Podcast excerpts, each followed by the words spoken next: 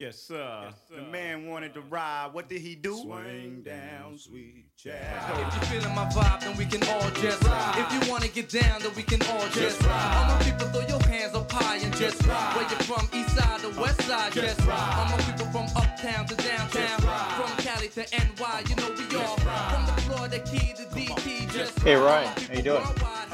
Hey, good, Jason. How are you? I'm doing all right. You having a good weekend? It's pretty good.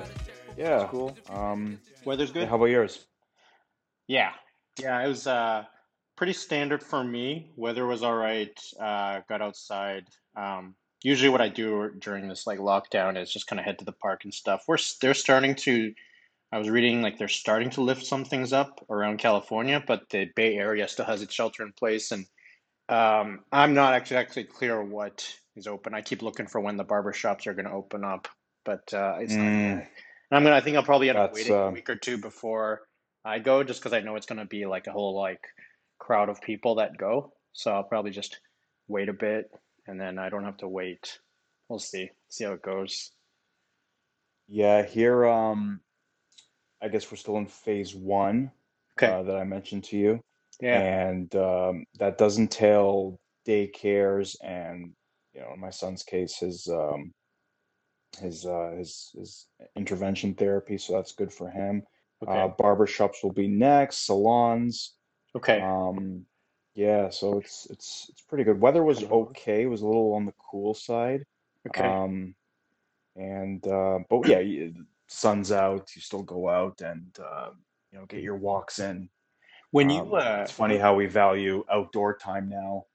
Um, Yeah. Right, because it's uh, I guess take it for granted until a throwback. Uh, yeah, yeah, until the country puts you on lockdown. So, do you um, when, when you head out? Do you guys mask up always? Like even if you're just outside on your driveway, like and around the block, or is it only when you go to no, things like the store? And in, and no, uh, we don't. And in fact, this weekend was particularly bad because um, twice I went into stores and I didn't mask up at all, and it's okay. It's not like me. I'm um. I'm pretty adamant about the social distancing. Okay. I don't like it. I will. I actually have no issue in telling people okay. um, who are lining up behind me if they could, you know, back calmly up. just back up a few a paces, bit. and yeah. I make sure I keep my distance. Um, I don't bring the kids inside any stores. We try and do the shopping with the parents. We're, uh, you know, latex gloves and and, and okay. mask. Um, but yeah, I mean, we're starting to. If it's just a quick in and out at a store and there's no lineup, sometimes okay. you just so it's not, go it's in not there required. without a mask. It's, it's not uh, so some stores require it. Okay. Yeah, some stores require it. Because mm-hmm. like so, here, um, okay, it's a bylaw. So the only time, the only time I really wear it is, yeah, if I'm going indoors to the store. And really the only time mm-hmm. I'm really going out now, besides walking around the block, is really to Whole Foods and Safeway to get some food. Yeah. And so it's, it's, it's bylaw to, to wear it there.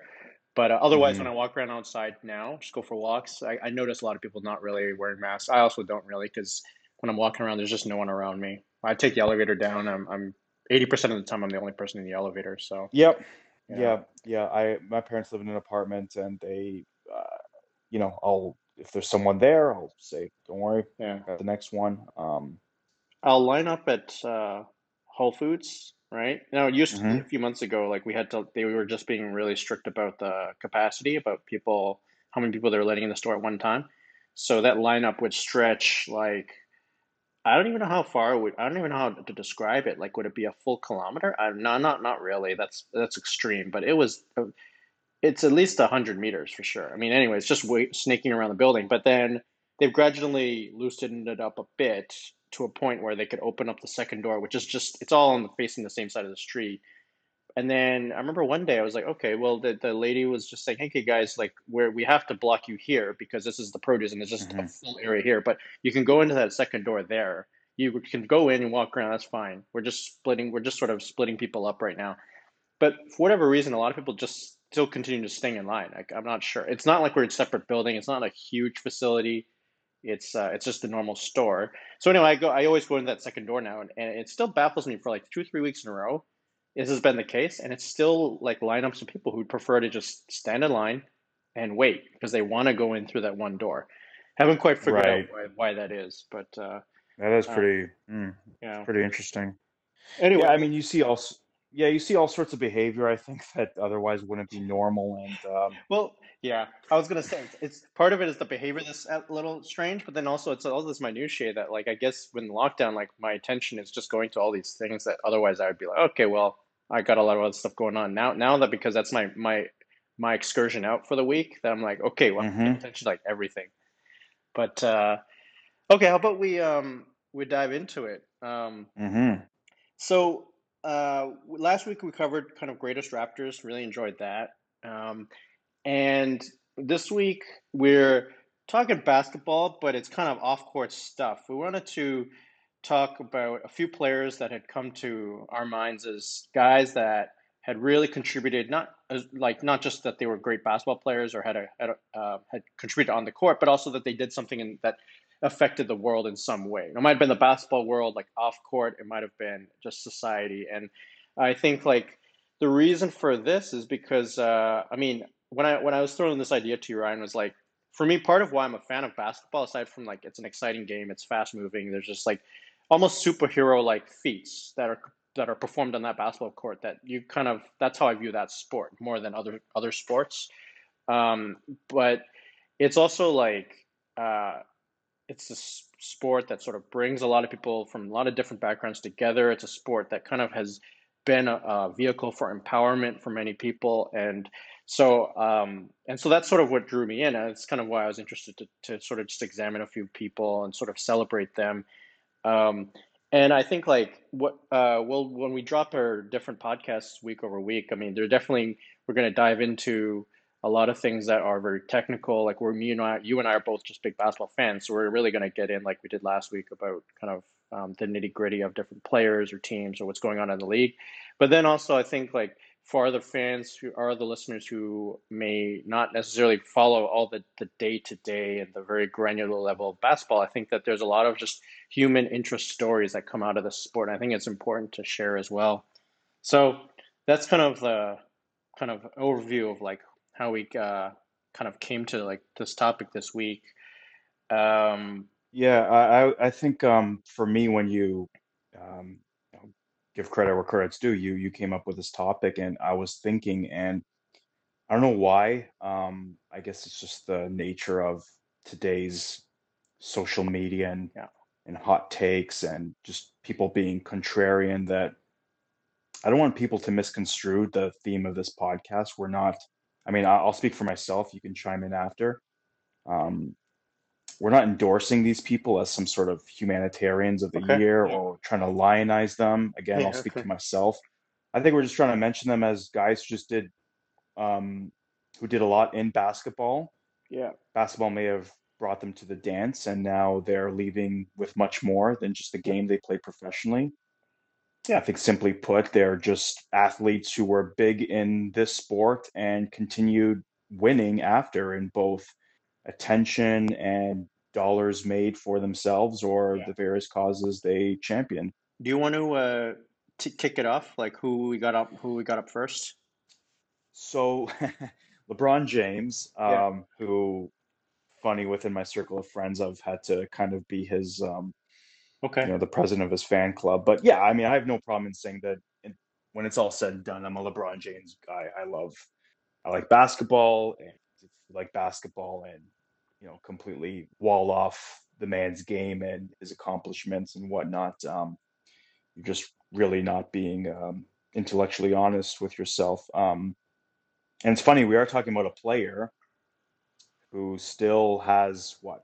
five, eight, ten more years in him, according to himself. Uh, yeah, I think he's. I think he sees a player like Tom Brady and figures that he can do it. It's yeah. just really funny how I think how he approaches the game. Um, so and LeBron right. is, yeah, LeBron's only a couple years younger than me. Uh, we would have gone to the same high school. Yeah. Um. Uh, he was so good, so young that. Um, I think the LeBron fatigue was already a thing before his first N B A game. Just a quick note, I met a guy who's actually from Akron, Ohio. Okay. I met him in Houston. He's a lawyer in Houston. And he went, he did not go to Saint Mary's, but he went to a rival school. Okay. And he told me that, I mean, you just wouldn't believe it. And um, he, he says he just, it was just unexplainable living in that part of Ohio, okay. and how um, and how uh, magnetic the okay. legend of LeBron James was. Okay. Um, so when, you know, he did, when E S P N did play uh, a high school game at the time, uh, that that I believe drew some record ratings. Yeah. Um, so, yeah. The, yeah, they just, yeah, Star was born, but yet we were just finding out what the locals already knew at the time. Um, and with that came, you know, I mean, I'm not going to run down his entire Wikipedia, but, yeah. you know, you're yeah. talking um, excelling at um, the game of basketball, uh, Sports Illustrated covers. He's got obviously a, an, as a high school student, number of endorsements. I'm not, not just saying, well, yeah, I mean, certainly when he was out of high school, he, like, he, yeah. he had all that, but I'm just talking about where he is kind of sure, yeah. from high school to now, right? It's, it's, it's just a culmination of, you know, Sports Illustrated covers, endorsements. He's made his little stints on Saturday Night Live. He's, um, he's mainstream within, um, you know, he'll, he'll appear on C N N. Rappers will drop his name. Actors want to be with him. Uh, you know, it's funny because actors are these pretentious people, yet I feel like they're starstruck when they see a guy like him. So yeah. he really is. He's not just A-list. That would be doing him a disservice. Um, he's the top one percent of the yeah. A-list community. Yeah, he's larger um, than life. Yeah, I would actually recommend, we, maybe we can put the, the link up. Um, You know, I just, I actually, in doing research for this pod, I, I saw his uh, sixty minutes episode. I think yeah, uh, with Steve Kroft when he interviewed, yeah. yeah, when Steve Kroft interviewed him when he was just twenty-four years old. So he was already six years in. And it's just funny how he just talked about um, basketball just being a means to an end. I mean, he didn't say in those words, he used it, yeah. I believe he used it as using basketball as a vessel um, for future um, endeavors. But fast forward into today, um, yeah, I mean, he's he's got the uh, LeBron James I Promise School. Yeah. Um, and most recently, in light of all the, the news that's happening now going into this election year, he is starting um, a voting rights movement, which is yeah. pretty remarkable considering that, you know, for people who are, I, I don't want to say ignorant, but people who I guess maybe studied grade ten civics and read about the nineteen sixties uh, civil rights movement are probably thinking, yeah. what the heck is this guy doing in twenty twenty? But it, it very much is, uh, is very much in the news today. Um, yeah. I mean, LeBron is for me a guy who, look, he, um, he, he's had success and failures. He, he his, his highs have been really high. His lows have been really low. Um, he's won championships. He's lost championships. Um, so when I was thinking of, because I really do find him um, very different than Michael Jordan and LeBron. Sorry, I, I really do find LeBron James different than Michael Jordan and Kobe Bryant. Okay. And I was really trying to think of who he relates to. Yeah. And I really can't think of another athlete. And believe me, I tried. Okay. But I really do think that LeBron James is in a lot of ways um, like John Cena. Okay. They are both yeah. physically perfect. They meet the eye test and they absolutely crush it in their crafts. Um, they are both, quote, hated because they're both company guys. They were pegged as number one right out the chute. There was no, there was no, um, you know, rookie woes or sophomore jinx. No, these guys were just Um, alpha males from the get-go, and as as a result, you kind of have the internet fans and the live fans kind of shitting on them, but yet, okay. as all the measurables show, they draw the most ratings, yep. they bring in the most merchandise, they have the highest Q score, yep. pr- despite more who are more revered. I mean, I have no doubt that, um, I'm trying to think of a current N B A player, or an N B A player, um, like I, I could see people having a higher opinion, uh, approval rating, if there was such a thing as someone like a Dwayne Wade, okay, or uh, you know, Brandon Roy, or just kind of all his other contemporaries over the years. Right. Um, yeah. Maybe now a Giannis is more revered than LeBron James, but yet um, the measurables come in at the end of the day, and it's it's network execs, it's It's people at um, advertising firms saying, no, it's LeBron James all the way. So um, I, I really can't explain it. So LeBron James is uh, the comparison to LeBron James and John Cena is the best I could come up with. I don't know if you have a better explanation yeah. for the love hate. I um yeah, I think it's the love hate. You you hit it on the head. I think when you earlier were talking about how we we we almost got burned out by him, like before he even joined the league, just because there was that coverage before.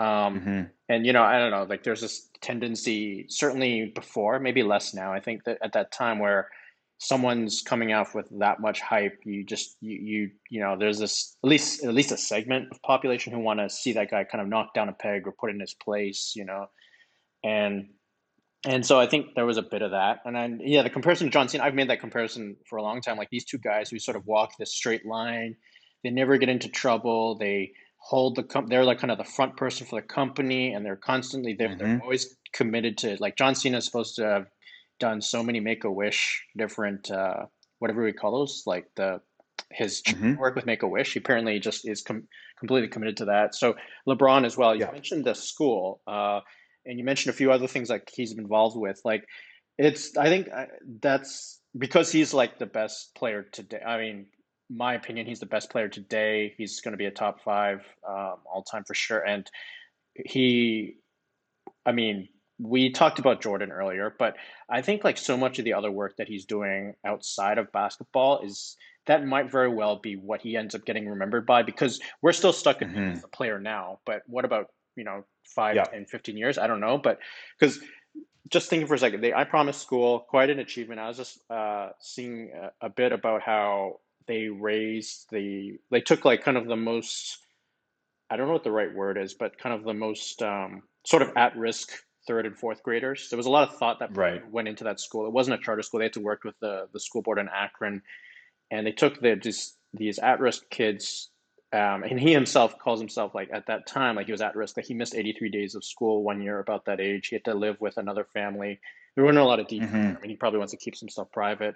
And I think like their research that the foundation had done was to show that that was the right age. Like that was the, the really important age where if you could get to a kid then and kind of get them in school, get them the backing they needed, that they would, um, you'd have the best chance of like sort of getting them back on their path and, and uh, getting them yeah. a future. And the plan would be, I think, to eventually just expand the grades beyond that as they can kind of build up that school. And yeah. the early results had shown like they went from like the one, the one percentile, which means you're at the absolute bottom, right? If, if, if you go from like one to a hundred, and they got up to like the ninth or sixteenth percentile, and like ninety percent of the kids exceeded what their expected level of uh, mm-hmm. like whatever, in terms of reading or math, whatever their, their measure, their metrics were going to be. So there's been a lot of progress there. And I think at one point, I remember seeing Barack Obama you know, kind of giving some praise to the, the school at one point, like when the initial reports were coming out. Oh, of course. Yeah. So, yeah. Did you, um, just curious, cause, um, yeah. did you ever watch uh, The Wire? I've seen an episode. I meant to dive into it, but I haven't seen it. No, not in, not in. So it's so re- remember what you just said now about okay. LeBron's I Promise School targeting um, okay. at risk and a certain age, because there's literally well, there's five seasons of The Wire. Okay. I want to say the third or fourth season deals with um, primary school education. Okay, and that's exactly what a lot of the characters. Um, okay. It's basically the plot of an entire season. So just remember that if, if you ever, um, yeah. yeah, I'm sure, I'm sure, I'm sure you'll circle back. I will. Remember this conversation, it but up. it just, yeah. it just, it just hit me right now as you were explaining. I'm like, oh my God, he's describing The Wire. Okay. Uh, pretty cool. Um, yeah, I mean, uh, back to, um, oh, back to, I guess uh, LeBron's, um, hatred, oh, yeah. um, or, okay. or, um, assumed hatred. Um, I just find LeBron, um, not only does he like not give an F for okay. what his haters have to say, you know, because we've all heard it, right? He quote passes on big shots, or okay, he's lazy. He's lazy on defense now. Um, he was maybe top five, but not anymore. And yeah. uh, you know, it's definitely Michael Jordan, Kobe, then him. I think he actually, I'm, I'm, I'm not intimate with him or any any part of the close social circle, nor does he confide in me. But I really, just from body language and what I can tell about the guy, um, again, watching the sixty Minutes interview, I think he takes all that, and not only does he not contemplate giving uh, a giant fuck, I, I actually think he doesn't have time for all of that. I really think that um, he's so involved yeah. in everything in his life. I mean, I think that, and I, I'll get into it in a second, I think after the, the twenty sixteen championship okay. with Cleveland, yep.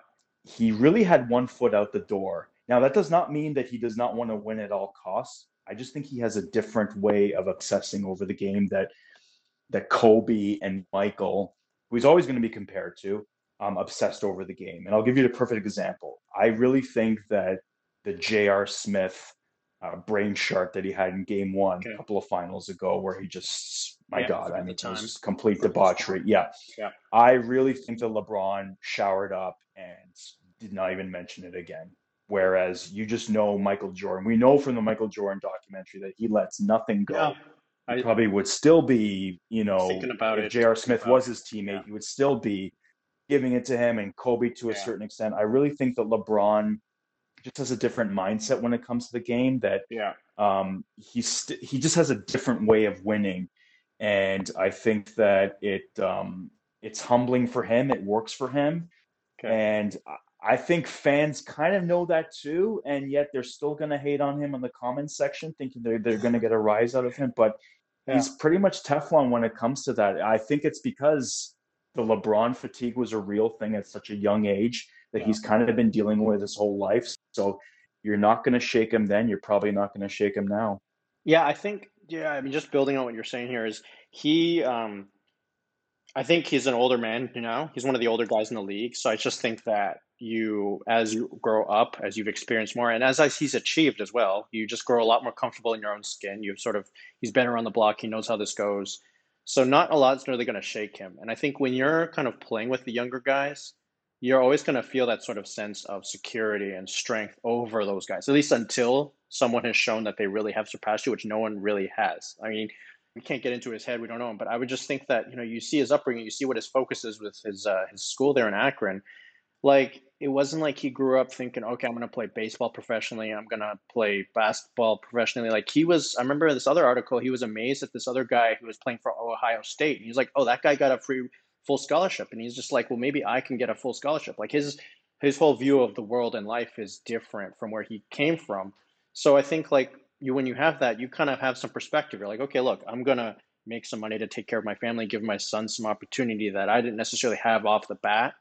I'm going to live securely. And, and like, that sort of is the basis for what um, he's, he's uh, w- what his approach would be. I just wanted to like touch up a few things that you addressed, like the, the voting, um, the, it's the more than a vote campaign, like him and like Jalen Rose mm-hmm. against a few other players who are going to get involved with this. Like, so yeah, like, even though that it, in law, like there's the right to vote, it's just that part of what the initiative is, is to help more people who are from like working class communities who might be disenfranchised, who don't have, because it's actually a process. It's not like you could just show up to the station and vote. You got to go get the right paperwork. You got to register, like, then Correct. You got to find a polling station. So if we're from like Oakville, where we're from, it's quite a straightforward process. And like, even in my condo in mm-hmm. Toronto, the polling station was right in my lobby. So that's pretty, that's pretty easy. But from what I like yeah. to gather um, is, is that for some communities, it's actually not as, as simple, and some, you know, you get all these other barriers. And so the idea of this initiative is first to sort of yeah, raise awareness and get more people engaged, because a lot of people in the U S don't vote, but also to sort of work through the bureaucracy and to help people know like what their rights are, what they have to do. Because I mean, there's been different allegations. We won't get too deep into this, but some allegations in some mm-hmm. areas where there's voter suppression um, initiatives mm-hmm. that sort of make it difficult for certain yeah. people. So, so that, I think that's what yeah. that initiative is for. And what we haven't really touched upon is his uh, business acumen. Like he, um, he sort of took what Jordan was doing or Magic was doing, and he sort of like, okay, I'm not just going to sponsor things. I, I was reading um, Brian Windhorse's LeBron Incorporated a few years ago, and he basically decided, okay, I'm also going to be an owner. So, for example, with Beats, he didn't just take a, a fee to do his advert, his commercials. He took part ownership. So when Apple bought Beats, mm-hmm. he received, uh, I think it was like three yeah. million dollars off that, or something. I, I forget exactly the amount, but. And he's also a part owner of Liverpool. Um, there was just different other businesses where he'll partner up with them, but he gets a little piece of equity. And I think mm-hmm. that that sort of, and it's sort of, and, and, you know, also one thing that's sort of underrated is I think his conduct as essentially the face of the N B A has sort of set the tone for a lot of other younger players as to what they're supposed to try and be. So I think that's something that we, that we have to sort of, um, sort of respect and admire. I, I think, um, yeah, like a lot, just certainly under a lot of scrutiny. I think um, one thing about LeBron, I mean, it's like a slight blemish. I gotta just, I mean, when we talk about the story of LeBron, okay. for me, I know a lot of people, and I'm not talking about the decision. Like that decision raised a million dollars for charity. So I mean, whoever had a problem with oh, that, I was actually going to talk. Those are people who live. Go in, ahead. Yeah, they're living in a certain.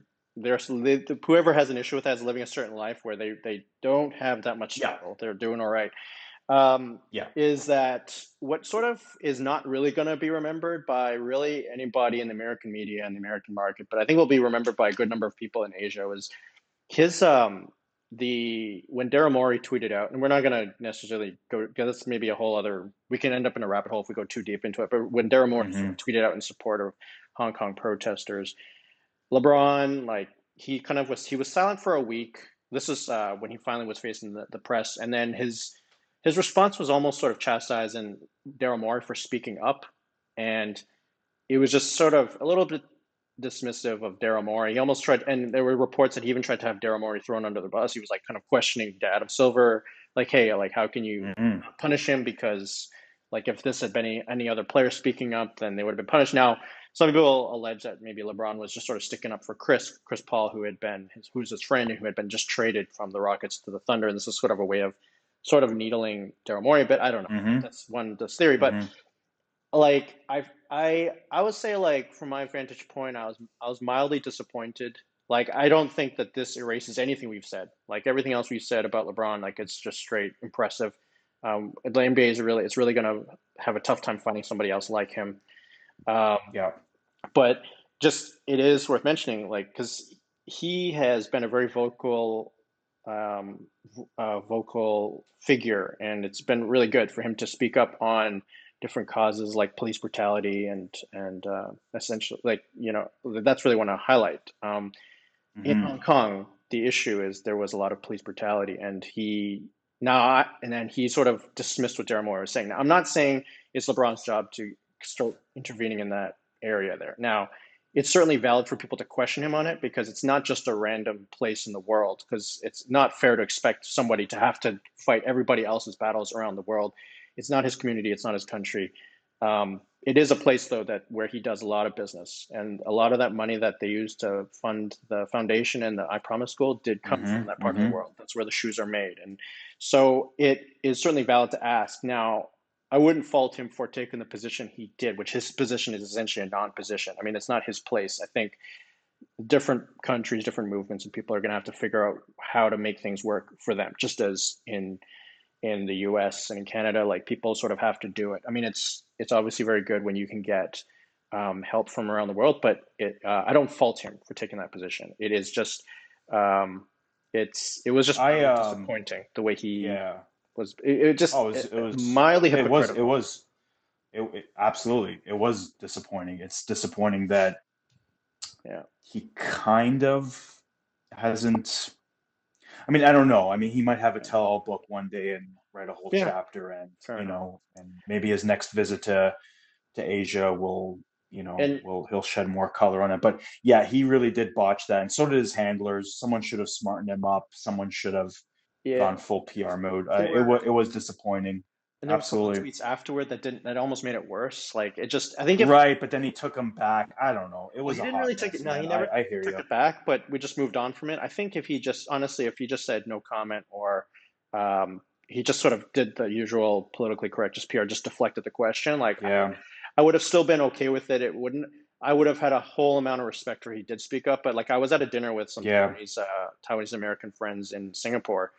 And um, the general sentiment about this, because, I mean, obviously there's a lot of attention on this issue over there, is no one really faulted LeBron for it. You know, it was disappointing. You could see it, you could hear it, but it wasn't like, it's not his, it's not his responsibility. It's not his job, right? Um, it's, it's just a sign. That's a separate issue altogether. We won't go there, but um, the owner of the Brooklyn Nets. I think like just to, but anyway, I mean, that's just one small blemish, to be honest, in this whole, his whole record. Like, it's outstanding what he's done. I think the, uh, per the point of comparison for him, I would sort of almost think of Muhammad Ali, like just this guy who was on top of the game, who captured the world, and he mm-hmm. spread a lot of awareness to things that um, were going on and um, were not really being paid attention to. And so I, I, that's kind of yeah. what it is. I almost think that we're going to look at him in that light. Again, um, just like at the start of the podcast, you know, we're, we, the reason why we're picking all these guys to the extent that we are is that they're a net positive. No one lives a perfect life, but in, in the scheme of a professional career and a post-professional career, um, add up the ledger. And I think if you're doing more good than bad, then, then, then good on you. And, and it's something worth celebrating. So, Um, it's funny you mentioned the decision too, because, you know, I find it laughable when people do talk about, I'll always come to the defense when people question his, his manhood, his brand, his legacy. Um, but, but I, I had my LeBron James hate hat on when, when he was in Miami. Um, the decision, I was just, you know, I, I just couldn't stand, um, the cluster shit that was, um, him, Bosch, and Dwayne Wade just dancing horribly like Mason Puff Daddy did in their music videos. Um, it was really ridiculous at times, but looking what happened after and in retrospect, I really do think that he went to Miami for four years as like a spring break. He got the kid in him out. He got that, you know, Scarface boy, I'm obsessed with Scarface. He got that certain Miami Uh, three oh five lifestyle out of him, because okay. I don't know about you, but when he came back to Cleveland, and you know, the leaving Cleveland was was terrible. They burned his jerseys. The the owner penned a, a letter basically like, you know, Bron's never welcome here. And then he's back to being this Ohio guy, like a blue collar. He's gonna bring it back to Akron, back to Cleveland, back to the state, back to the city. It was this all for one mentality. And I think it culminated in that twenty sixteen championship. And that's why I really think that him coming back and winning it for his, uh, for his town, that's where I think that he had done it. No matter what happens after, I, I, I really don't think he cares that he loses to Draymond Green every single year. Yeah. Um, I, th- I think he's okay with that. I, I just, I just, I just don't see him having sleepless nights about losing to the Warriors. Um, that third championship for me was, I'm good. I'll try and win another one in L A, but if it doesn't happen, I got bigger and better things. And like you said, we might end up remembering LeBron James for everything but basketball when it's all said and done. And among championships, like maybe in a separate podcast, that championship will be very memorable. Like, not every championship. Oh, for sure. So I just, I'll leave it at, you know, that's my last thought on that. Is it okay if I move yeah. on to the next guy? It's all you, man. So when I mentioned Bill Bradley to you, were you familiar with him before?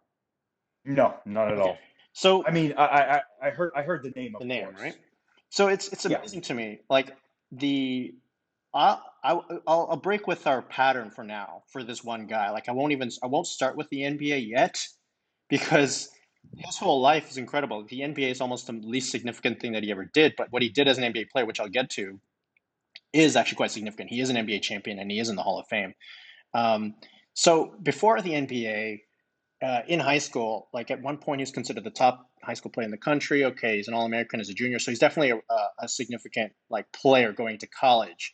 Different offers. He goes to Princeton. He could have gone to Duke, but he chose Princeton because he thought about his life after basketball, because um, he wasn't he wasn't sure that he was going to play professional. I guess maybe he also had bigger visions. So he's playing for Princeton. While he's an undergraduate, he represents U S A men's basketball at the nineteen sixty-four Olympics in Japan. I think it's Japan. He wins the gold medal. So he's got he's an Olympic gold medalist before he's even done college. He takes Princeton to the Final Four. He loses, they lose in the semifinals. They go play a consolation game, you know, like the, the three, like the two losers of the, like the not yep. one, two. So he's playing that game. He scores fifty-eight points. He wins the M V P of the Final Four. which I don't know if I've ever heard of that before, where the Final Four M V P is the guy who didn't play in the championship game. He yeah. wins the James E. Sullivan Award, top amateur athlete. He still holds, and I'm only quoting like his his his points and points per game as the Ivy League records, but free throws, like there's other records too. He still holds the Ivy League records. He graduated magna cum laude from Princeton. He's drafted by the Knicks in nineteen sixty-five, but he doesn't go right away. What he does is he gets a Rhodes Scholarship and goes to Oxford to study politics, economics, and philosophy. So while he's at Oxford, he also plays for Olimpia Milano, which is a the team in Italy. And mm-hmm. while he's there, they win the Euro League. Well, the predecessor is the European Champions Cup. So now this guy, before he's even made it to the N B A, he has won, he's he's done some amazing things in college. He's won a, a gold medal at the Olympics, and he's won a Euro League. Okay, so then uh, after that, he he there was something interesting where he left Oxford a bit early. He finished some vice and special exams later. He received his master's later, but he went to go to the arm, the kind of the Army Reserve, Air Force Reserve, and I, I think that might have to do with some stuff with like the Vietnam War. We had to just do some time, but he finally joins the Knicks. He has a ten-year career at the Knicks. And when we talked about Phil Jackson on the Knicks, and when I haven't, I don't think I've seen it, but Michael Rappaport's "When the Garden Was Eden," where they just profiled that that Knicks team that was winning, that was it. Mm-hmm. He was a, he was on that team. He's an N B A champion in nineteen seventy, nineteen seventy-three. His peak was in, in the nineteen seventy-three season, where he had sixteen points per game, four to four points, four assists per game. I mean, and he made the All-Star team. He was inducted into the Hall of Fame in nineteen eighty-three, and the Knicks actually retired his number thirty-four jersey. He was the fourth player behind Willis Reed, Walt Frazier, and there was that other guy, Dave Dubusschere, who I don't know who that guy is. So this guy is definitely a phenomenal Knick. Um, I'm amazed that I haven't heard his name a lot more than I have. But now that's just the N B A. Okay, so he leaves the N B A. Immediately upon retirement, he runs for the U S Senate out of New Jersey. He wins three terms. He spends twenty years in the Senate. And in the Senate, he targeted different, a lot of esoteric stuff that I had to sort of actually try to figure out what some of it was, and I didn't have enough time to figure it all out. Child support enforcement, laws around lead-related health issues for children. He was a sponsor for the Tax Reform Act. When you hear people talk about the Reagan tax cuts, like that was one yeah. of the bills. He was the sponsor in the Senate for that. That was, uh, it wasn't just tax cuts, but it was it was actually things that were somewhat progressive too, like it brought in the Earned Income Tax Credit, which is the third largest social welfare program behind uh, behind Medicaid and food stamps. It was it was like leveling out um, the brackets, which I think maybe conservatives like the simplification, but it was also removing a lot of lower income people from the uh, like the base already, so they weren't going to have to owe taxes, as well as closing loopholes so people couldn't evade, or they weren't evading taxes, but closing loopholes to actually sort of get that tax revenue that the government needs. So quite a significant piece of legislation. So he leaves the Senate. That's not the end of it. He runs against Al Gore for the Democratic Party nomination yeah. for president, which I wasn't aware of at the time. So his yeah, uh, I'm just gonna I'm just gonna get this in real quick, Jason. I remember Bill Bradley, and yeah. they, I think his headshot was him in a New York Knicks uniform. So that's okay. That's how I got introduced to him, and he got some licks in with Al Gore. So I'll let you continue. Okay. Well, his his platform primarily was, and this is amazing, I'm reading it in twenty twenty, because this was twenty years ago, universal healthcare, gun control, and campaign finance mm-hmm. reform. He also, child poverty was a big issue for him. And then he also, his endorsements, do you remember Ed Koch from uh, the People's Court? He was the New York City mayor, former. Yeah, yeah, I remember the uh, I remember the Ed Koch thing. I just, I, I remember he... Um... I just remember him saying, or sorry, I remember, I believe it was M S N B C or C N N, you know, basically okay. giving, once Al Gore was the um, was the candidate and it was at the convention. Okay. I remember them mentioning that because of Bill Bradley, he had, much like Bernie Sanders forced Hillary Clinton and now Joe Biden to move left on certain issues. Okay. That was Al Gore's guy. Oh, yeah. Okay. They basically said that Bill Bradley was the guy that made Al Gore go left on these okay. certain issues. So, yeah. Mm-hmm. So, like, because, yeah, two thousand, I only kind of, it's probably only around the time of actually after the nominations. I only knew of John McCain and Al Gore and Bush. I didn't recall enough of what was happening before before the actual nominations. Paul Volcker, the former chairman, uh, former chair of the Federal Reserve, he was also supporting Bill Bradley, and Michael Jordan and Phil Jackson also endorsed him. Phil Jackson's actually a really good friend of Bill Bradley. Bill Bradley um, was the presenter for Phil when he went when Phil Jackson went into the Hall of Fame. Oh, cool! Because um, uh, former Knicks teammates. Um, yep. Now that's not even the end of it, because after he left, uh, after like he didn't win the nomination, obviously, but after politics, he was off. He turned down an offer to run the U S Olympic Committee. He turned down the Democrats to pursue his old Senate seat. He earned an honorary doctorate in civil uh, civil law from Oxford. He was considered. He endorsed Obama in two thousand eight, um, and he was actually considered for this to be Secretary of Health and Human Services, which we have now come to learn as a very important organization in the. yeah, he yeah, was a director at Allen and Company Investment Bank. He was an outside advisor to McKinsey Global Institute, which is the nonprofit arm of McKinsey, the consulting company. He sat on the board of directors for Starbucks. He was an advisor or director in a bunch of other different consultancies and nonprofits or. Different organizations I had heard of. Currently is a co-chair for the advisory board of Issue One, which is a nonprofit whose goal it is to reduce the influence of money in American politics. I mean, when I read all that, good luck with that. It's like, well, yeah, I mean, I mean, it's yeah. it's just leave it at that. That guy. I mean, it's absolutely amazing to me that first as a basketball player, I mean, obviously, yeah, we were too young to watch and play, but that Knicks team. Is what always gets talked about. Like we talk about it today, like, oh, the glory of the Knicks. They'll talk about Patrick Ewing. They'll talk about the nineties now because I think the seventies are so far away that it's just, even the people that grew up in the nineties weren't around to see the seventies. Whereas, whereas I remember in like the two thousands, people would talk about Willis Reed and Walt Frazier and, and, and, and yeah. you know, in the nineties, they talk about that because the people, they were young enough to have seen it. But now it's like fifty years. Like, wow, that's a long time. I mean, it's just amazing to me that this guy had that kind of achievement because it's, I mean, he has his jersey retired in basketball. He has this amazing career. Number one, I, I am, I don't understand how he doesn't yet have the Presidential Medal of Freedom. I was looking and I don't see that he has it. They've given it to Michael Jordan, Bill Gates, Joe Biden, like, and so forth. A lot of people like, when I look at his list, I think this guy should have it.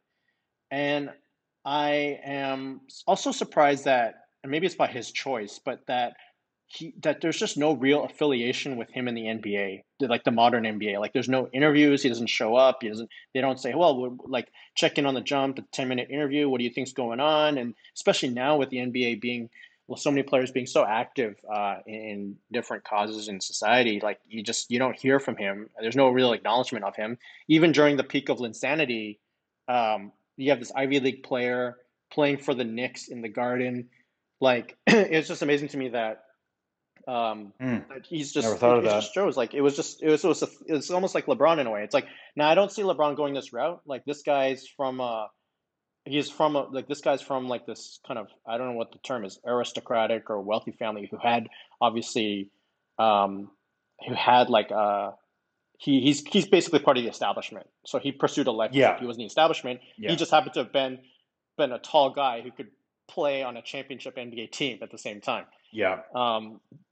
I, I just, uh, yeah, I, I'm impressed. I'm amazed. And I think, uh, if anything, I, I just, um, it, it's probably maybe his own choice, but it, it would be a coup, I think, if the N B A just had him more involved with the, the league and the game in some way. Um, and I'm not sure if maybe. Maybe there's a, maybe there's a legitimate reason. Maybe it's yeah. mutual, or maybe if he had a falling out with David Stern at some point, they're both. Yeah, um, possible, you know? Yeah. Um, mm-hmm. He.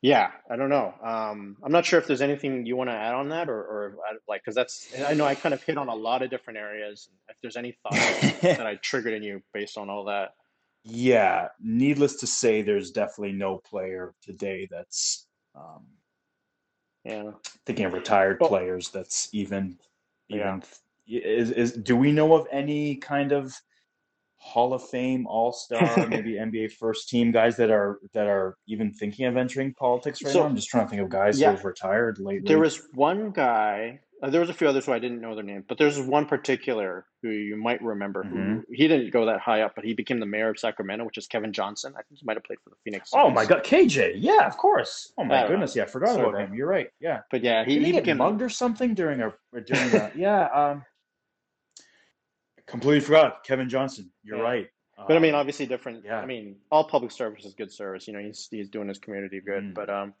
uh, is there any N B A player you could think of today who you think could come close to?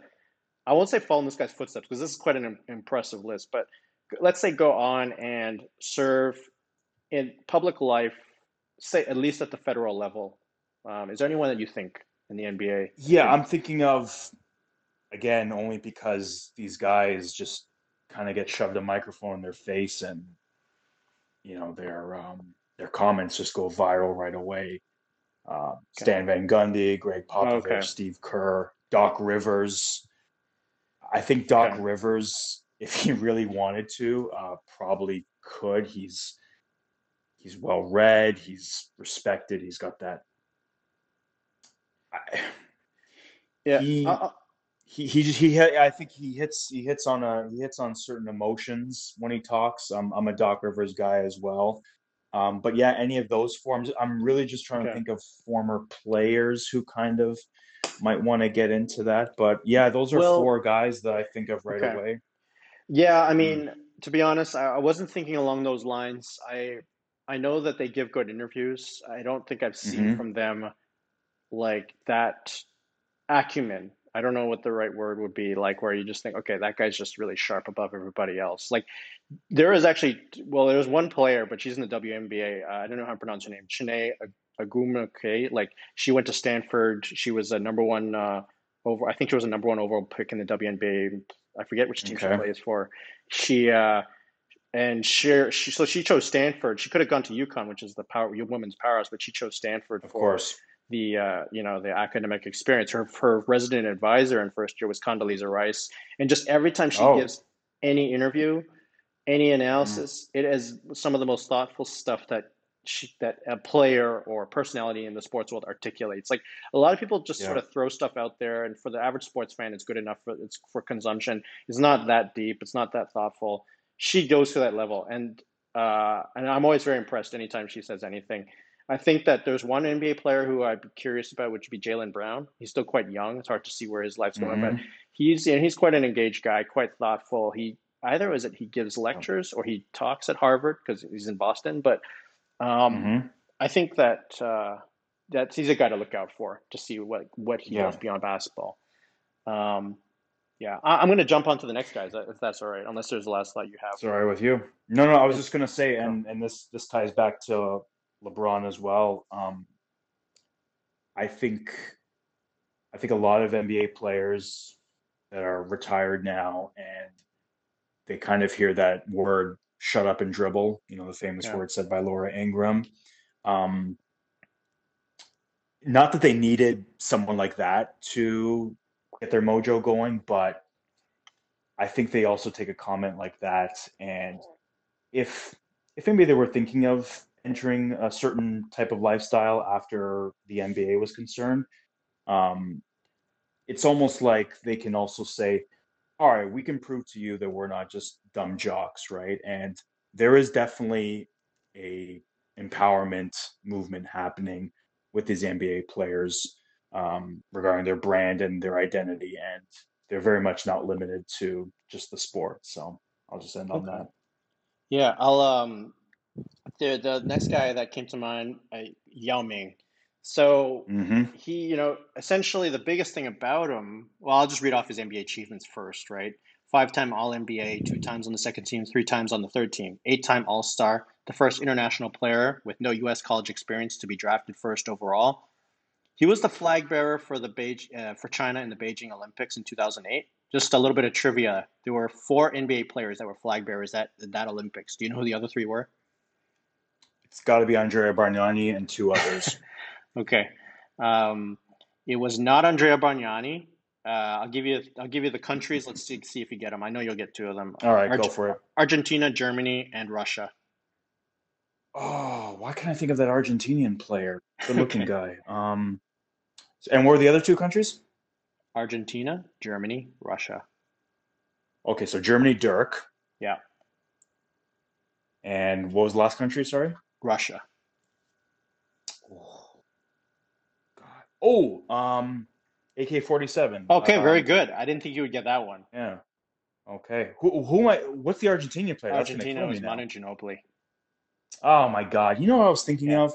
I'll Google him. But no, I was not thinking Ginobili. Okay, it's Carlos Delfino. Go on. Okay. Mm, but, close. Um, Go ahead. Yeah. yeah. So. Anyway, and he had his, had his number eleven retired by the Rockets. I mean, it's really interesting. Like, looking at his career, it's it's not necessarily spectacular. Like, it's a great career. Obviously, he's very, you know, he achieved a lot. I mean, N B A All-Star, to be honest, I mean, he's voted in, and this is where I think the vote started skewing a bit because the, the fans in China were able to just straight flood the online vote, and in a way that the N B A wasn't ready, and the, I think the media didn't know how to cover it. But yeah, he's an eight-time All-Star. Five-time All-N B A. Um, he he got in, I, I think, like, part of why he can get in is because there was so much uh, recognition for what he was doing for the game. And here, and this is kind of, when I say for the game, because beyond the N B A, here's here's kind of his impact. Michael Wilbon wrote, Yao Ming has introduced more people to professional basketball, surely the N B A brand, than any one man in history of the sport. I don't know if that's entirely true. I think he's sort of just attributing like Yao with the Chinese market. I mean, certainly, but I think Michael Jordan has actually might have been the first guy to really make that impact okay. in the country. I'm not I'm not entirely sure. I mean, certainly Yao is the most beloved for sure. Um, and he might maybe maybe maybe he did, because sort of like, even though they were showing those those Bulls games in the China in the nineties, it's just when those Rockets games were coming on, like that that was probably where they obviously got their biggest audiences, because there was actually greater distribution.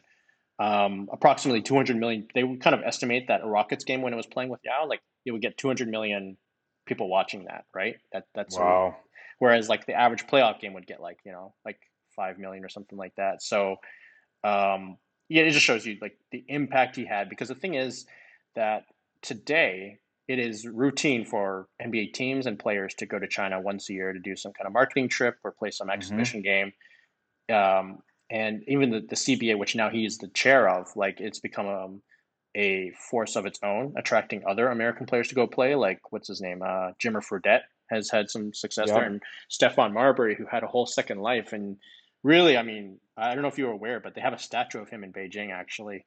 Um, yeah, I, I, I did know that. Yeah, so yeah, like, yeah, we, we, we should, should do a podcast on Stephon Marbury one day. That, that guy is fascinating. It is, yeah. Um, and... So, I mean, the sport of basketball having spread like that through China, and it's like it contributes, I think some people estimate ten percent of the revenue for the N B A comes out of China now. And mm-hmm. uh, and it's a growing market. So he uh, he definitely and he and I think part of this is because he was both good and also had the right kind of poise to be able to sort of lead. I don't even know if he was, I don't know if he was the leader of the team, because he had T-Mac there, but he was a guy that pretty much anybody who played with him respected him. And I think opponents grew to respect him. I think he faced some racism in, in the beginning, which I don't need to get into, but he, he gradually did earn like everybody's respect, I think, over time. And um, he, uh, and, and, and uh, yeah, so I, I think the contributions can't really be denied. I think what I would, last thing I'll kind of add before I throw it to you is, I think uh, a couple guys who kind of give honorable mention to, because the way I thought of Yao was I thought of him as, a, as sort of pioneering the sport, so it goes beyond kind of beyond what it is and growing the, sort of the, the, the pie and the awareness and the fandom of the sport. One was obviously, which would I didn't we didn't mention Michael I didn't mention Michael Jordan because it's pretty much obvious, and we had already covered him in the Last yeah. Dance podcast. But mm-hmm. you know, he sort of let the groundwork that okay, this is we can make this a business and a phenomenon, and you can market around personalities. And so that was him who opened the door for every other player later on. LeBron as well. Like LeBron can do all he's doing both on and off the court because Michael Jordan made it possible is how I'm seeing it. Then also honorable mention too, I say Vince Carter, and I know it's going to sound like a bit of a bias because you and I grew up watching him um, because Canada's not nearly, it's, it's, well, it's one of the smallest, smallest developed countries that there is. Um, But the reason, and we, and I didn't go into him because we covered him last week in uh, the Greatest Raptors, but it actually is quite profound what his impact is. Because yes, we talked about how different Canadian players grew up watching him and now have that level of competition has grown and the ability has grown so that now they can compete in the N B A. Um, what's fascinating is that that Canadian team, like there was that team with, it was either with R J Barrett or Andrew Wiggins, where at the under twenty level, like they were already beating the American teams in some competitions. Like it's entirely mm-hmm. possible that in four or eight years, you might see a Canadian team that could field ten, fifteen guys who can actually take on ten, fifteen guys in America and then actually even, re- you know, be a threat. I think that's, that's entirely possible depending how, how their program develops. And you know, Vince is a pioneer. This is, I mean, you wouldn't think of it. Absolutely. Like he sets this tone, and now this other country might actually beat the U S A in some competitions. Um, and it's it's distinct because those Canadian players actually do compete against their their counterparts in high school in the American A A U tournaments. They do travel down to the States. That's different than players in Australia, players in Europe. So, um, so I, I thought, yeah, a bit of just a little bit of a side mention for Vince, but um, for Yao, is there any any thoughts or anything that come to mind that you want to share? Or, well, first of all, I, for those, yeah, yeah, for those keeping score, I was for whatever reason thinking of Marco uh, Bellinelli, an Italian mm. player who I thought was Argentinian. So, okay, excuse my ignorance there. Um, yeah, Yao was just, um, I don't know why, I, I don't know why I'm laughing just thinking about his career, but he was, he was awesome, man. He just, a, a guy kind of came, you're right. He didn't have this, um, I don't know. What do you think? Do you think if he's not from China, that if he was from like um, Italy? Toledo, Ohio, if he okay. was from Toledo, Ohio, and went no. to Virginia Tech, does he get into the Hall of Fame? No, I don't think so. Cause number one, if he, if he had been from Toledo, he wouldn't have. Well, he's a five-time All N B A. I don't think so. I don't know if it yeah, would have been good enough. I think he would have. I take it back. Okay. No, he, he's yeah. definitely a Hall of Famer. Yeah, five-time All N B A. If you I have, guess you're um, right. Yeah, yeah. If you have, if you're a nine-time, eight-time All-Star, you're you're in the Hall of Fame. Now he wouldn't um, have, if he was from Toledo, Ohio. He wouldn't have been an N B A All-Star eight times though, because he was vote because Yao was able to get voted in by that really big population. Um, oh yeah. Now he might have got voted as yeah. a reserve at least a few of those years. Mm-hmm.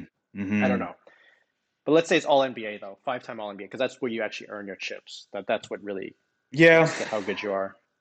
Maybe it is, yeah, yeah. But but here's what I think. I think you're touching on something I did want to say. Is we talked about Andrea Bargnani last week.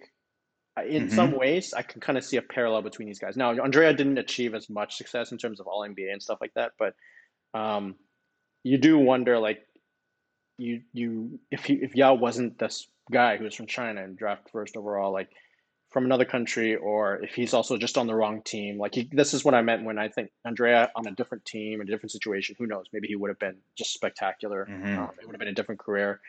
Um, and I can almost kind of see that. Yeah. In a different situation. I don't know, who knows um, if he does or doesn't succeed, but yeah, that's what comes to mind.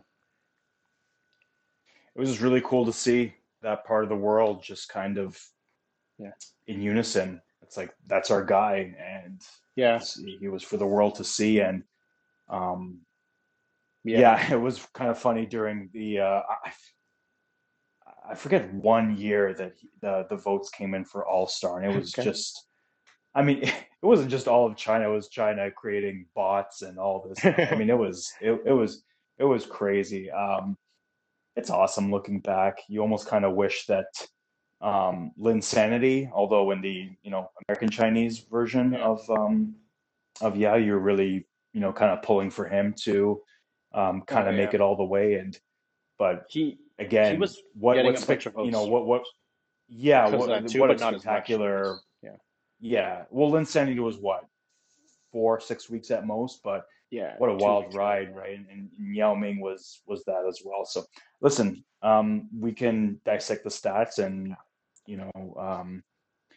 and play God with if he belongs in the Hall of Fame. But again, it's a guy that was, you know, he was a, he was a fun ride while it happened. It made for probably the greatest moment on N B A on T N T when Barkley said that he couldn't score nineteen points and and had to kiss the um, the ass oh, live on right. T V, the the yeah. donkey. Yeah, so it was, um, yeah, it was it was it was a fun ride, man. It was it was cool the Yao years. Yeah. Um, so I think we got time for one more. You want to, uh, mm-hmm. throw, yeah. Who, who's, who's on your mind though? Um, well, I guess I can, I had, I had two guys, but I'll, I'll quickly run through them. Um, yeah, yeah, I, I had Charles Barkley and okay. Magic Johnson. Um, okay. Charles Barkley, just really quick. He's, you know, he was, he's, he's your anti-hero. He said as much, um, in ninety-three, and Nike made a commercial around him saying, "I'm not a role model. Parents should be role models." Um, and I think you and I might have talked offline one time of how Charles Barkley is, you know, this generation probably doesn't even associate him with having a playing career. Um, point, but yeah. yet, you know, he's, he's done twenty years of T V. You know, that includes he's won Emmys. Saturday Night Live. Yeah. Nike, Right Guard, Weight Watchers, Saturday Night Live. And what I think makes Charles such an enigma, kind of larger than life, is that, I mean, this guy will have, you know, you, you want to talk about blemish free. He's definitely not blemish free. He's had D U Is. He's had That's right. gambling episodes.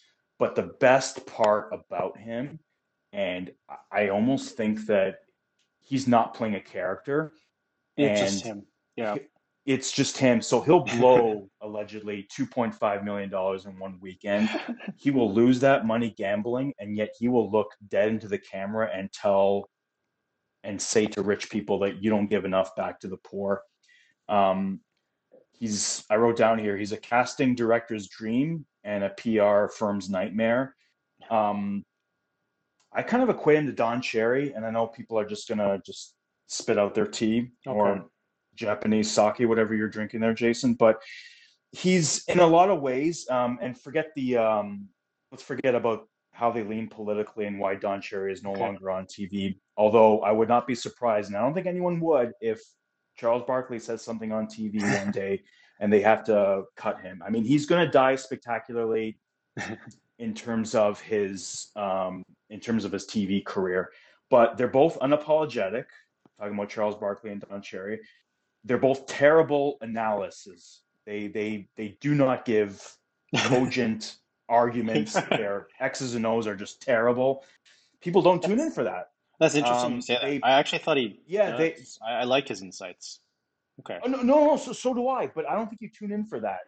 And I think they they both butcher people's names.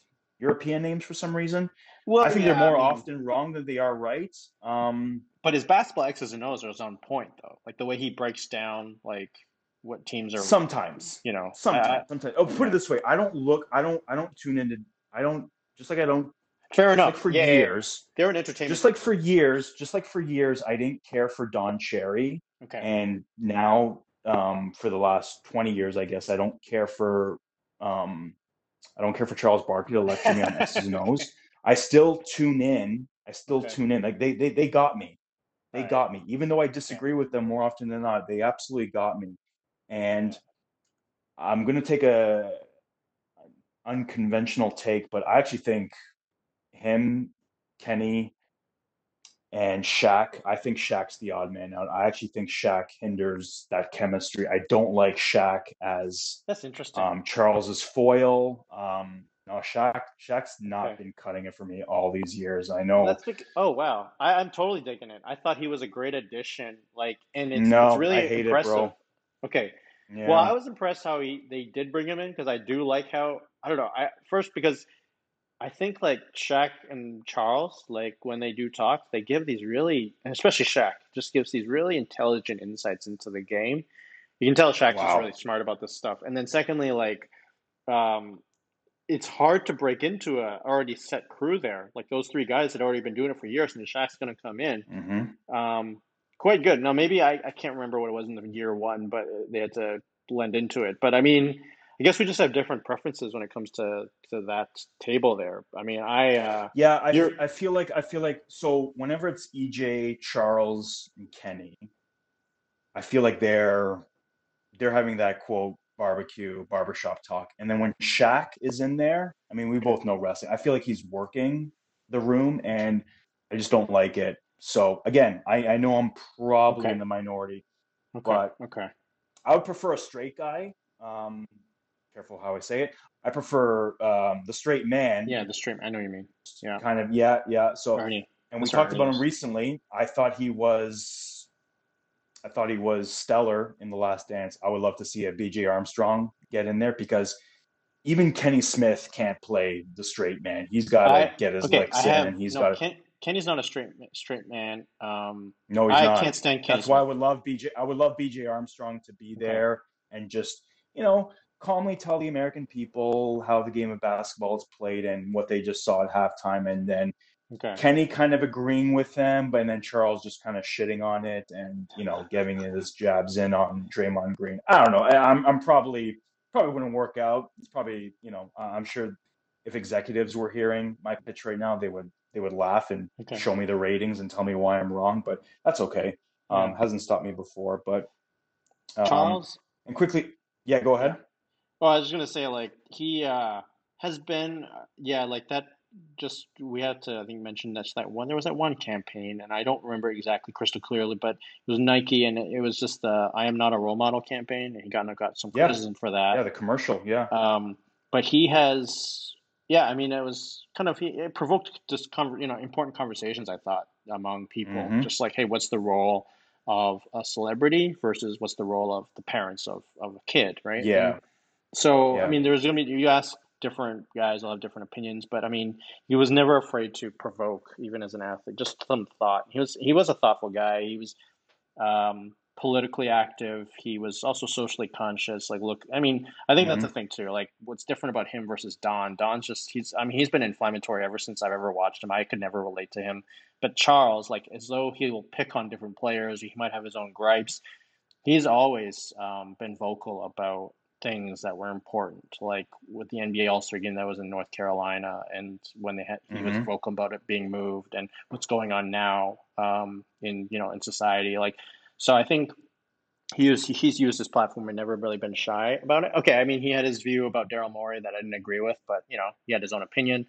Shaq. Um, Yeah, Shaq, Shaq stuck up for Daryl Morey, and I respected yeah. that. But uh, yeah, but, and yeah, and anyway, send all listen, send all the hate mail this way. In no way am I even considering that Don Cherry and Charles Barkley at their core are the same people. Um, I'm just really talking about their on-screen character, which I think Don Cherry plays, and Charles Barkley. If you you know were to ask him in the green room, hey Charles, um, how does it feel playing a character on T V? He'll probably say, "What? Uh, what character?" Right? I mean, I really think he just goes out there yeah, and probably is, looks at his agent, looks at his accountants, like, "You're paying me what to just be myself and talk? Are you crazy?"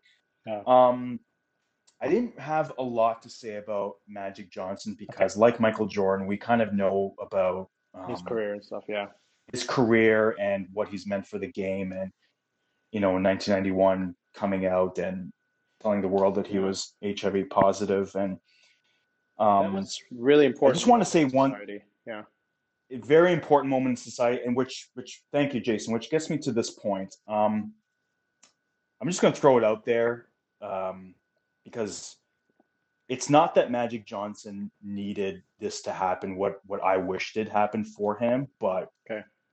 for him to um, achieve the status that he has today, but I really feel like the N B A missed an opportunity. And again, I don't know if it was possible. There might have been some court rulings or something that made it impossible. But let's just say that if the N B A has enough, has as much clout to take away a franchise from someone just like that, I really wish they could have given the franchise to someone.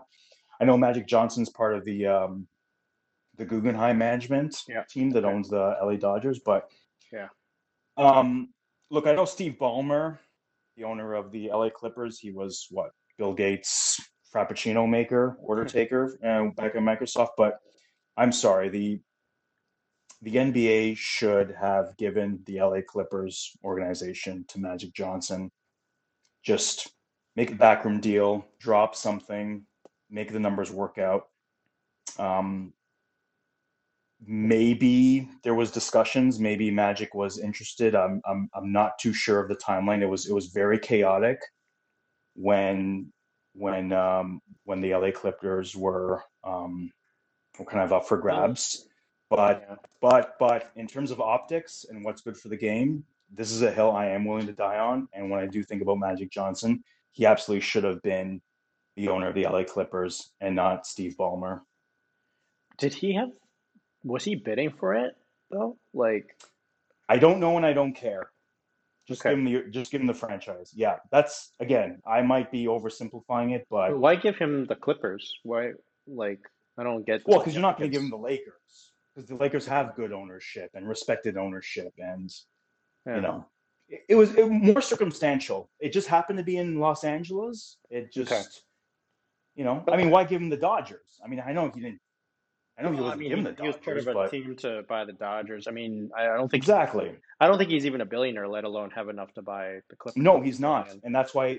Again, again, I might sound I don't know what I sound like. I might sound like a woke liberal, but I don't care. I think I think it doesn't look good that Steve Ballmer is the owner of an N B A franchise that was kind of up in the air, and it just went to the highest bidder, and it went to him. And I really think that we there might be a story there. I'm, this might be a giant conspiracy theory, but I really think that someone should have um, he Magic Johnson should have been earmarked for that kind of role. And yes, the ownership role. I think it's Magic Johnson, owner, president, okay. L A well, Clippers. All right. I mean, Magic has um, he's really like he was really like Jalen Rose calls him the Hall of Fame mogul. Like, because aside from being Bird, first of all, his his role in basketball is really important because obviously him and Bird were the ones who sort of resuscitated a league that was not doing well when they came in. And then they handed it off to Michael to take it to another level. So I mean, his role in the N B A's history is just always going to be there. And it's just played one of the most important roles in keeping that league alive. And then he goes on to have that other life where he's just owning different franchises, whether it's like, I don't know, it's Starbucks or it's like just he's become a businessman with different investments throughout. It was Starbucks, yeah. Yeah. And so he, this is, I mean, before him, players played, they earned their salary. They took this pride in being this player that would play hurt or whatever. They might have been lucky to get an endorsement, and then they would retire, and hopefully they would keep their money, and some guys didn't. Magic was a guy who's like, I'm going to be more than just this player. I'm going to have this career when I retire. And, like, I remember there was this one season he was injured, and Jerry Buss had said, okay, well, then just here, follow me. Come to this meeting. Just just learn because you're injured. So he he got a bit of tutelage from Jerry Buss and sort of how to sort of just approach business. And so he has been a role model for a bunch of other guys uh, after him, and like kind of Michael, and then LeBron, uh, who we talked about earlier, carries that mantle forward. And now it's like some people make a bit of a, a parody about how guys today want to be their own brand and they want to be a mogul. But I mean, I, I sort of just admire it and respect it because it's like the alternative was the stuff in the mid two thousands or the nineties where you, we criticize guys for losing all their money, which I just don't think that's really going to happen to a lot of the guys today because A, their money is so big that you can't really screw it up as badly where you lose everything. And second, and also because a lot of these guys are just better informed. And you think of Magic as sort of laying that template for all these other guys. So yeah, much mm-hmm. credit to that. And I think just going back to that part about, because we glossed over it a bit, but it's a really important part. It's, it's more, it's as tied in with his legacy as anything, which is him testing positive for H I V. Because like we were too young to really understand the significance. That's how I see it. I, I mean, I heard about it. I knew, okay, well, he's sick. And there's that movie Philadelphia that comes and I don't really understand what any of this stuff is. And mm-hmm. only in hindsight, when you understand what this means, where when he's saying he's positive and then people are thinking, oh, that means he's going to die within a year or two. Because, I mean, at that time in history, mm-hmm. a lot of people were. They didn't have like all the different uh, antiviral treatments and all the stuff that they have now, which basically li- let people live like essentially their whole lives while being positive. Like, my understanding is that Magic has actually, he's actually, his so minute, the trace of the virus in his system, that he will actually test negative. That's my understanding, even though he's never been mm. really cured of it. So it really shows first, like kind of all the improvements that have happened.